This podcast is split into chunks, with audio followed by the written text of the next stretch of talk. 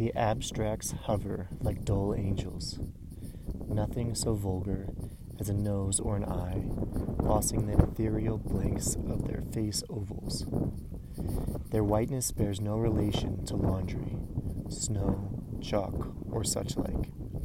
They're the real thing, all right, the good, the true, salutary and pure as boiled water, loveless as the multiplication table, the child smiles into thin air. Six months in the world, and she is able to rock on all fours like a padded hammock. For her, the heavy notion of evil attending her cot is less than a bellyache, and love, the mother of milk, no theory.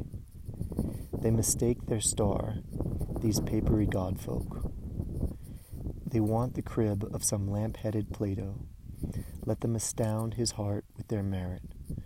What girl ever flourished in such company?